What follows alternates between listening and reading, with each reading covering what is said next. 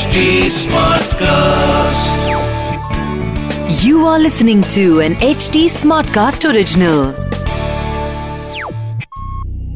नमस्कार मेरा नाम निशांत है दिल्ली जयपुर हाईवे की दूसरी कड़ी में कहानी आज सुनानी है आपको आप नर हैं नारी हैं या अन्य मुझे इस बात से कोई फ़र्क नहीं पड़ता आप किस शहर से आते हैं मुझे इस बात से भी कोई फ़र्क नहीं पड़ता। फ़र्क सिर्फ़ इस बात से पड़ता है कि इन कहानी के किरदारों में आप खुद को ढूँढने की कोशिश करते हैं। और कहानी जब किसी छोर पर पहुँचती है, एक सवाल आपका खुद से होता है, क्या वो सच था?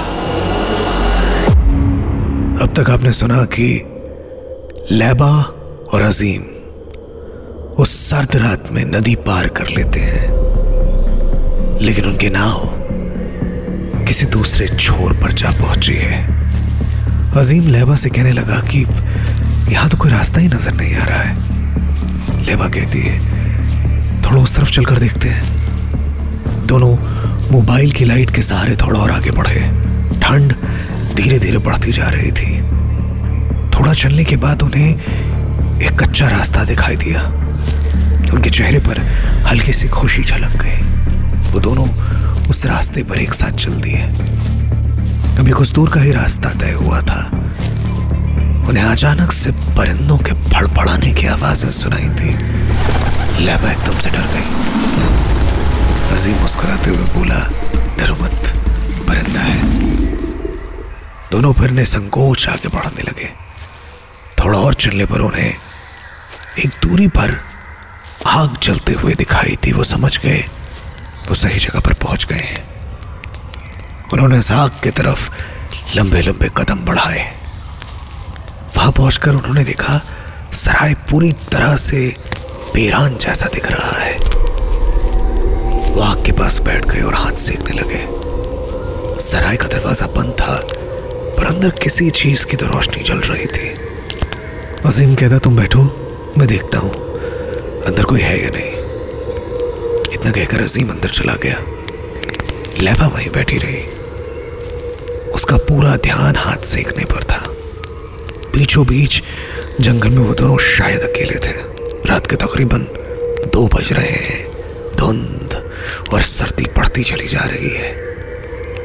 लैबा चुपचाप हाथ सेक रही थी, तभी अचानक से किसी के चलने की आवाज़ ठीक उसके पीछे से आई। उसने पहले सोचा शायद ये उसका भ्रम है, पर आहिस्ता आहिस्ता किसी की परछाई उसके सामने आ गई। उसने हल्के से गर्दन मोड़कर देखा तो परछाई सचमुच किसी इंसान की थी। उसने एक झटके से मुड़कर देखा तो पीछे कोई नहीं था। वो बहुत डर गई और दौड़ते हाफते अजीम के पास चली गई। उसके चेहरे पर इस तरह का डर देखकर अजीम घबरा गया। क्या हुआ? इतना क्यों हाँफ रही हो? लेबा ने कहा कि मुझे अभी लगा कि कोई मेरे पीछे खड़ा है। लेबा ने अपने सांस रोक कर ये बात कही थी। अरे कुछ नहीं, वो कोहरा इतना पड़ रहा है ना। अभी मुझे भी लगा था ऐसा ही, कि अंदर कोई है। पर मैंने सब जगह देख लिया, अंदर कोई नहीं, एक परिंदा भी नहीं है। वो दोनों बात ही कर रहे थे कि अचानक एक औरत उन्हें दूर खड़ी हुई नज़र आई। वो चुपचाप वहीं आग के पास खड़ी हुई थी। एक पल के लिए अजीम थोड़ा सहम गया। पर उसने फिर सोचा कि शायद ये यहाँ देख रेख करने वाली हो। कौन हो तुम? क्या तुम यहीं रहती हो? अजीम ने उसे बहुत तेज आवाज़ लगाकर पूछा। उसने कोई जवाब नहीं दिया। अजीम ने फिर कहा कि हमें आज रात यहाँ रुकने के लिए कोई कमरा मिल सकता है? इस बार बिना जवाब दिए, वो धीरे धीरे कदमों के साथ उनकी तरफ़ बढ़ने लगी।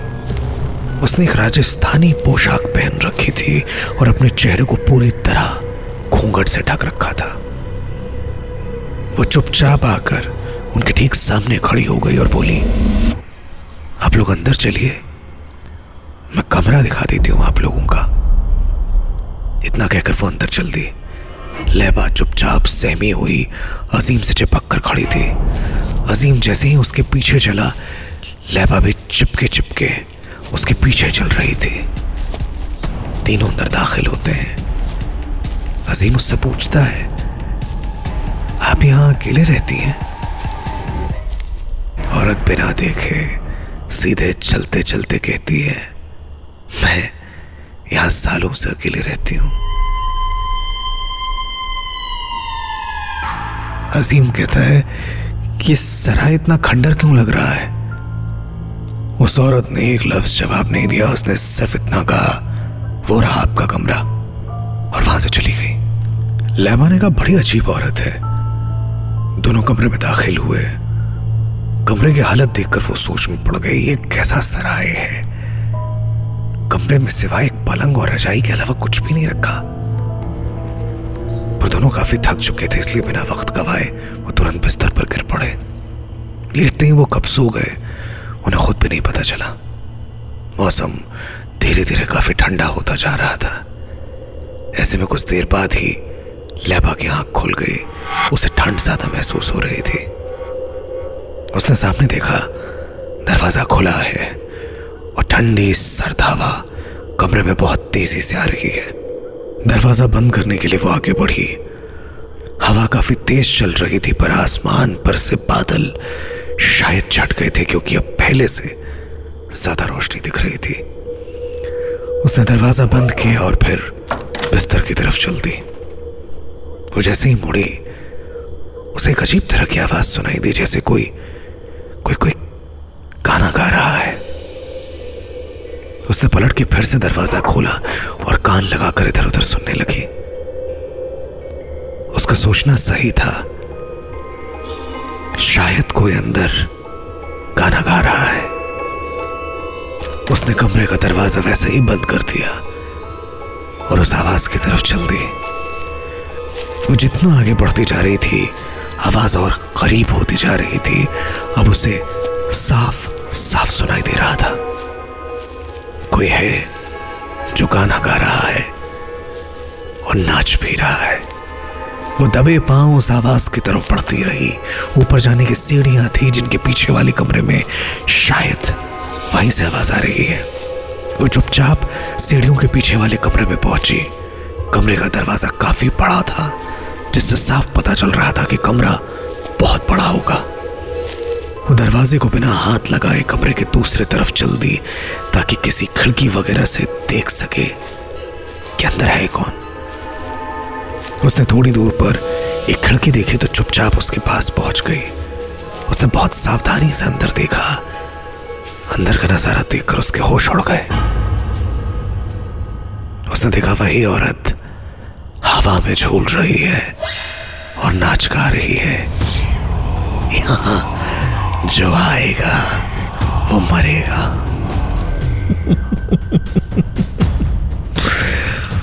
वो औरत खुद से नाच नाच कर बातें कर रही थी। उसको देखते ही लहबा समझ गई ये कोई औरत नहीं है। कोई चुड़ैल है उसने डर के मारे दोनों हाथों से अपना मुँह बंद कर लिया और ज़मीन पर नज़र दौड़ाई तो फर्श पे कई लाशें खून में लथपथ पड़ी हैं। आवाज़ उसके हलक में अटक गई। डर के मारे उसके आँसू बहने लगे। वो समझ नहीं पा रही थी कि क्या हो रहा है। तभी उसे अजीम का ख्याल आया, जिसे वो अकेला छोड़कर आई थी। उसने अपने आँसू पोछे अपने मुँह, दोनों हाथों से दबाए और बिना उठे रेंगते रेंगते सीढ़ियों तक आ गई वहाँ पहुंचकर वो खड़े होकर दबे पाँव कमरे की तरफ़ चल दी उसने जैसे ही कमरे का दरवाज़ा खोला, वो गाने बजाने की आवाज़ आनी बंद हो गई। वो तुरंत अजीम के पास पहुँची और उसने उसे इशारे से जगाया और एकदम चुप रहने को बोलकर कमरे से बाहर ले आई। उसने फटाफट अजीम को सारी बातें बता दी और उसे ले जाकर सीढ़ियों के पीछे छुप गई। थोड़ी देर बाद वो औरत हवा में झूलते हुए ठीक एकदम उनके करीब से गुजरी। उसे ऐसे हवा में तैरता देख अजीम को भी लहबा की बातों पर यकीन हो गया। वो सीधे उस कमरे की तरफ़ जा रही थी, जहाँ वो लोग ठहरे हुए थे। ये सब देखकर दोनों के गले सूख गए थे। वो लोग चुपचाप अपना मुँह दबाए वहीं बैठे रहे। शायद उन्हें पता था कि शैतान इंसान को उनकी सांसों की आवाज़ से ढूंढ लेता है। वो इतना तो समझ गए थे कि ये कोई सराय नहीं है, पर बाबा ने उन्हें इस शैतान के हाथों मरने क्यों भेज दिया? ये अभी भी उनके लिए एक राज था। This was an HD Smartcast original. HT Smartcast.